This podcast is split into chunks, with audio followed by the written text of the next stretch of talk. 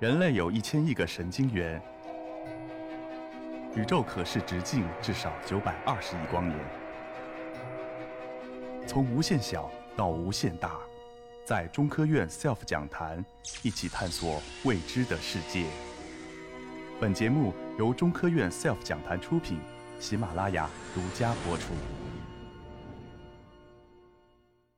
大家好，我是来自中国科学院地球化学研究所月球与行星科学研究中心的赵雨燕，很高兴今天有机会能和大家一起分享火星就位探测的故事。当我们的探测器离开地球轨道，去到月球，甚至去到地球的近邻火星、金星、水星的时候，这些所有的科学研究衍生出一个新兴的学科，我们把它称为新兴的交叉学科，这就是行星科学。行星科学非常年轻，而且它非常依赖于航空航天的发展，可以让探测器去到行星体的表面。而另外一个方面是，我们很依赖于其他的基础学科的发展，能够推动行星科学。行星科学不只研究行星体本身，还有行星的卫星，还有整个行星系统。对我们地球人来说，我们现在最熟悉的也就是我们的太阳系。但当大家看这一幅太阳系的全家福的时候，大家可以看到什么呢？你有发现4个类地行星都非常小，几个巨行星都非常大吗？而且在这个行星体系里面，每一个行星体看着都不太一样。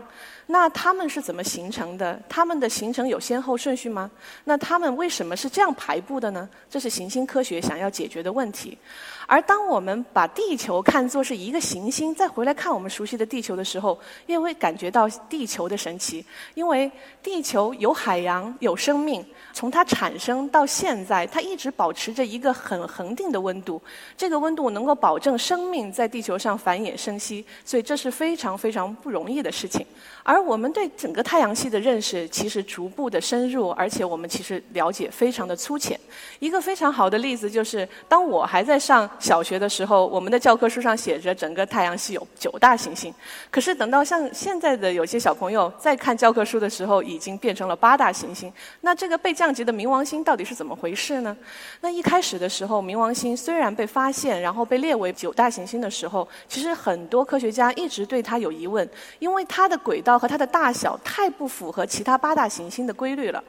而同时呢，在2005年，我们发现了一颗新的在柯伊伯带的星体——细神星。细神星的大小比冥王星还要再大一些，然后它也有一个小卫星。那如果细神星也是的话，还发现柯伊伯带还有好多类似它们的天体。那我们的整个行星的家族就会变得太过庞大，所以呢，整个国际天文联合会重新定义了行星的定义。我们现在是8大行星，那其他那一类处于小行星带和柯伊伯带的那些比较大的星体，我们把它称为矮行星。所以随着我们对行星的探测逐渐的深入，其实我们对太阳系的认识也会越来越有新的变化。除了我们地球以外，太阳系的行星体里面，我们现在研究程度最多的就是火星。那为什么我们总是对火星非常感兴趣呢？除了火星能够告诉我们整个太阳系的形成和演化以外，其实火星是地球的一个镜子，它可以帮助我们理解我们地球的历史。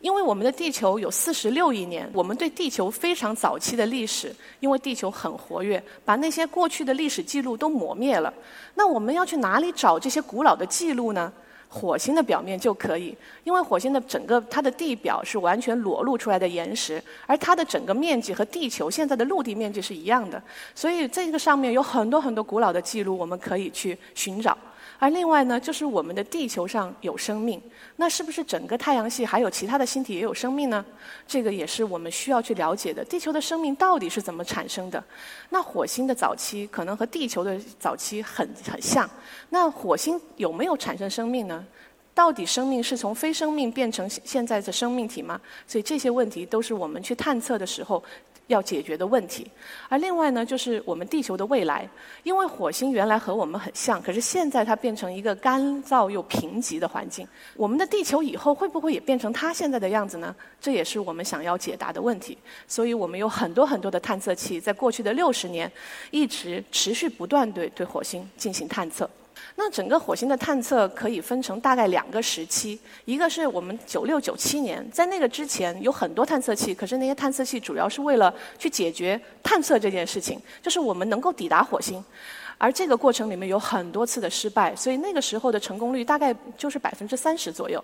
但是到了90年代以后，我们对整个火星的这个探测的技术变得越来越成熟了，我们可以去到更多我们原来想去但是又去不了的地方。火星探测器的设计寿命也越来越长，一些比如说只有90天的设计寿命，还有11年设计寿命的探测器，其实实际工作了10几年，所以他们给了我们非常丰富的火星上的数据。那在这个图上可以看到整个火星探测器的大家族，这个大家族里面大部分的探测器是遥感探测，也就是说有一个轨道器在火星的表面一直环绕，然后采集数据传回地球。但是呢，还有一部分的数据要去到火星表面的，去到火星表面的着陆区相对要少一些。为什么呢？主要是因为着陆很难。在火星表面如果要成功着陆，需要考虑火星的大气还有减速，很多很多的问题，所以能够成功的登陆火星是很不容易的事情。但是呢，成功着陆的探测器很重要，因为它们告诉了我们很多我们在遥感上面看不到的东西。我们在遥感上面能够看到全球，可以看到公里级、米级的尺度，但是我们到了火星表面，我们可以看到厘米、毫米甚至微米级的尺度，那会告诉我们很多很多很精细的信息。这个呢，就是我们现在已经有的火星探测器着陆在火星的。那如果不算我们现在还在路上的毅力号和中国的天问1号，那现在一共有8个火星探测器。那这些火星这么大，我们的探测器到底要去哪里，是怎么决定的呢？一方面是我们首先要考虑安全，特别是在早期的时候，我们总是往北面相对比较平原低缓的地方去着陆，它的地表不能太多岩石，然后呢，它不能海拔太高，因为如果太高的话，这个探测器没有足够的大气来缓冲它的速度，很容易失败。哦，还有就是你还需要有一个足够的太阳光能提供能源让火星车工作，所以通常都是在很窄的一个纬度的区域可以着陆。但是后来从好奇号开始，美国开始使用的是核能的能源，所以它不再依赖于太阳能了，所以这个时候火星车的性能和它的可以移动的范围又大大的增加了。但我们的天问1号还是以太阳能板作为主要的能源。那和我的工作密切相关的是有几个有趣的火星车。那第一个呢，就是2004号的机遇号。机遇号火星车当时的任务是寻找水，因为那个时候我们从遥感上面看到火星上很多像河流，很多像冲积平原这样的地形地貌，那到底火星原来有没有水，现在有没有水，这是这些探测器要去解决的问题。所以呢，当时机遇号它去到的这个地方就在整个地图的正中心，所以这里叫做子午线平原。这个地方从遥感上看起来，大家可以看到有一片大概几百公里的一个很亮的这个区域。这个区域是什么呢？都是赤铁矿。赤铁矿是地球上一种铁氧化物，那它是很稳定的，但通常只在水的环境下面才能生成。所以如果我们去探测这里，很可能能找到那个时候大概35亿年前火星水的证据。所以机遇号就去到了这里，然后它着陆以后就发现，哎，这个地方除了我们之前想象的岩石以外，还有很多小小的颗粒。这小小的颗粒就很像我们平时吃的那些保济丸呢，那么小，大概几毫米的样子。但是它满地都是，那它是怎么形成的呢？首先，火星车要知道它到底是什么东西，所以火星车呢就在右边的这个图，大家可以看到上面右边的这个图，它去找了一个地方，左边这个地方基本上没有这个颗粒，右边呢有这个颗粒。那它的整个探测器大概是有4厘米左右，所以它就可以就是在没有的地方照一下，然后在有的地方拍一下，然后对比这两个成分上的差别，最后他发现，哦，原来这些也是赤铁矿，也是铁氧化物。所以那就是说，这个地方不但有我们从遥感上面能看到那种大范围的那种铁氧化物，我们还有在这种小小的颗粒里面的铁氧化物，而且它一定是在水里面形成的。那机遇号火星车在它着陆点的不远的地方有一个小小的坑，这个坑不是很陡，所以他就很勇敢地走了进去。然后他走进去就发现，哦，原来这个地方暴露出来的整个这个坡壁上面全是原来这个地方古老的沉积岩的记录。所以我们在这里可以看到，最底下的是风沙的沉积，中间有很多这个地下水的作用的沉积，还有最上面呢是古老的溪流。那这些溪流都是原来35亿年左右形成的。我们在这个岩石里面发现了硫酸盐，还发现了铁的氧化物，那这些都是和水的作用密切相关的矿物。那我们在这里的研究就关心的事情是，到底这些小小的赤铁矿是怎么形成的？还有就是这个地方的水到底存在了多久？是几千年、几万年，还是几百万年？这对火星来说差别非常大。还有呢，就是这个地方整个这个平原都有赤铁矿的这个平原，是不是都有这样的硫酸盐沉积？如果有的话，那么大范围的硫酸盐是怎么沉积在这里的？这也是我们现在想要了解的问题，这也是我们现在在实验室里面努力去解决的问题。另外一个着陆器是凤凰号，凤凰号它和之前的火星车不一样，它不能移动，但是呢，它带着一个很长的手柄，它主要是干嘛呢？它去挖土。它的着陆点在哪里呢？在整个北极的冰盖的外围。那它为什么要去那里呢？我们有一个假设，就是我们现在对火星的认识，发现火星现在表面很干旱、很贫瘠，但是它的大气里是有水的。那这些水在很冰冷的情况下，它会渗透到地表的土壤里去，而且呢，很可能会保留在那里。也就是说，在地表几厘米的地方，我们很可能就能找到水冰。这就是之前科学家的推测。所以凤凰号的任务就是去证实这个推测到底是不是。大家看到右边这个图就是凤凰号拍摄的，然后呢，这些科学家把眼前看到的一切都变成了一个童话王国。你发现它所有的这些名字都用了童话里面的人物来命名。你看到左边有一个叫就是三个小熊和小姑娘的那个坑，和右边白雪公主的这个坑，在这两个坑里面，凤凰号发现有两种不同的冰，果然它们都是水冰。我们可以看一下左边的这个图，左边这个图就是在那个三个小熊的那里面挖出来的。那这种水冰很软，而且它的含量大概是占总量的20-30%，不是很纯的水冰。但另外一边呢，在白雪公主的这边，它是很硬的、很暗的这种水冰。那这两种水冰，它本身在生成的时候的过程是不一样的。它能告诉我们，在过去的几千年甚至几万年，火星表面的环境是怎么样的。而如果我们特别细的去看这个火星的土壤，虽然表面上看起来它们都是这样红红黄黄的颜色，但是如果我们把放大的话，就像现在这个图大概是2毫米左右，你就发现这里面其实有好多不同的颗粒，有很多很红的颗粒是非常细的，可能只有几个微米，然后有一些更大的颗粒可能是黑色的，这是火星原表面的玄武岩被风化以后形成的，但是还有一些透明的白色的颗粒，那些就是盐。所以在这个土壤里面含有水，含有水分，然后也含有一些盐类。凤凰号还发现了一个很重要的发现，就是它发现这些土壤里面有很高含量的高氯酸盐。我们知道我们海洋里面有很多盐，那这些盐是食盐啦、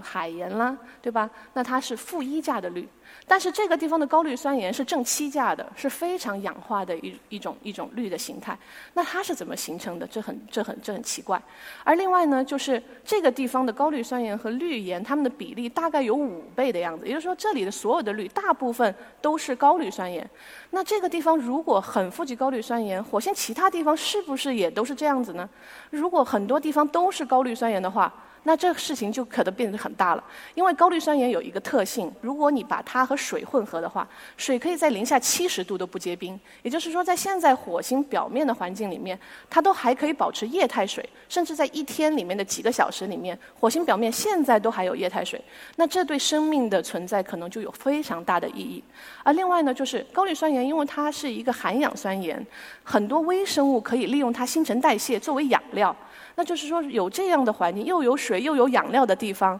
很可能火星上如果原来曾经存在生命的话，它可以用这个东西继续维持它的生活。所以这就让大家对它非常非常的感兴趣。那我们在这里呢，还看到一个例子，就是当这个凤凰号着陆的时候，因为它火箭在降落的时候，它喷洒出来的这些土壤喷洒在这个桅杆上面，然后大家就发现，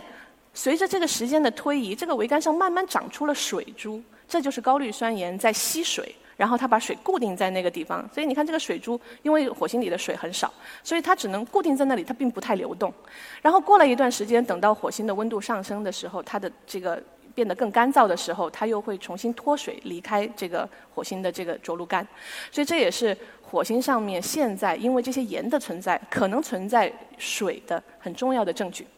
那我们关心的事情是，这些高氯酸盐到底怎么产生的？是不是到处都是？而且高氯酸盐、氯酸盐还有氯盐，它们之间的比例到底是怎么回事？因为这对火星的生命可能有很重要的指示意义。还有就是，除了凤凰号在的地方，其他地方是不是也是类似的？这也是我们关心的问题。还有另外一个火星车和我们的关系很重要，就是好奇号的火星车，它是迄今为止火星上面登陆的最复杂的火星车，也是最全面、功能最全面的火星车。在它的肚子里面有一个火星样品分析仪，你看的右手边这里有它的采样器，它可以采集土壤、采集岩石，然后把它们筛成粉末，放到它的肚子里去烧、去照，然后呢就能看到这个里面到底有些什么组分。还有一个要值得大家注意的就是，好奇号的火星车，你看它的眼睛是不是有一个红色的光的一束激光在往前面的一个目标探测？那这个呢，就是激光波式探测器，就是你可以距离那个目标在几米远的地方，你可以发射一个激光，然后我们可以通过光谱看到目标的物质组成。那我们中国的天问一号的主要的成分探测器也是这样子类似的。天问一号虽然我们可能如果走得不远，但是我们可以通过这个遥远的这个探测，我们还是能知道周边很多物质的组成，这也很重要。那好奇号为什么要去盖尔撞击坑呢？就是这个地方原来很早的时候，也是30多亿年，它就形成撞了这么一个坑。然后呢，那个时候火星上是有水的，所以这些水就填充了这个坑，变成慢慢的在这里填充，就形成了一套沉积的物质。然后这套沉积物质后来干涸了以后，又被风沙重新剥蚀，然后就变成了中间的这个小山包。那这个小山包里不同的层位有不同的矿物。那如果我们这个好奇号从这个山坡的底下一直往山坡上走的话，它就能知道整个这个环境的变化到底是怎么样的，这也是我们现在正在关注的问题。好奇号还有另外一个好有趣的发现，就是之前我们从地基的望远镜看火星大气的时候，我们发现它在北半球在夏天的时候有很强的甲烷的信号在释放。那甲烷大家很关心，因为在地球上甲烷都是生物成因的。那火星上如果现在还有甲烷在大气里释放的话，那是不是说明火星上现在还有地底下埋藏着一些生物活动呢？这是很关键。还有呢，就是因为甲烷是一种温室气体，我们的火星很冷，但是如果我们有很多甲烷的话，我们的火星的地表的温度可以提升，所以火星的甲烷似乎是一个非常非常重要的事情。那好奇号着陆以后就开始探测，可是它在地前面8个月什么也没找到，但是后来呢，它经过很长时间，大概6年，地球6年，对火星来说大概是3个火星年的探测，他就发现这个地方是有甲烷的，但是呢是间歇性的在释放，而且呢它释放出来不久，很快就在大气里消散了。那就是说火星上的甲烷现在是有的，但是是在地底下，而且它是间歇性的冒出来。还有呢，就是它上来以后很不稳定，火星的大气有一些机制在破坏这个甲烷，所以它很快就会找不到了。所以我们现在在实验室也是希望通过一些实验来了解火星上的甲烷还有氢气是怎么产生的，而且它对火星的气候到底有什么意义。所以呢，经过过去60多年的探测，我们已经知道火星上面有水，而且呢它曾经是有符合这些生命所要的物质和这些能源的。那到底火星上面有没有产生生命，这就是我们一直在追寻的问题，这也是现在今年的2020年中国的天问一号还有毅力号要去解决的问题。那我们中国的天问一号呢，带着很高级的载荷要去到火星的北半球。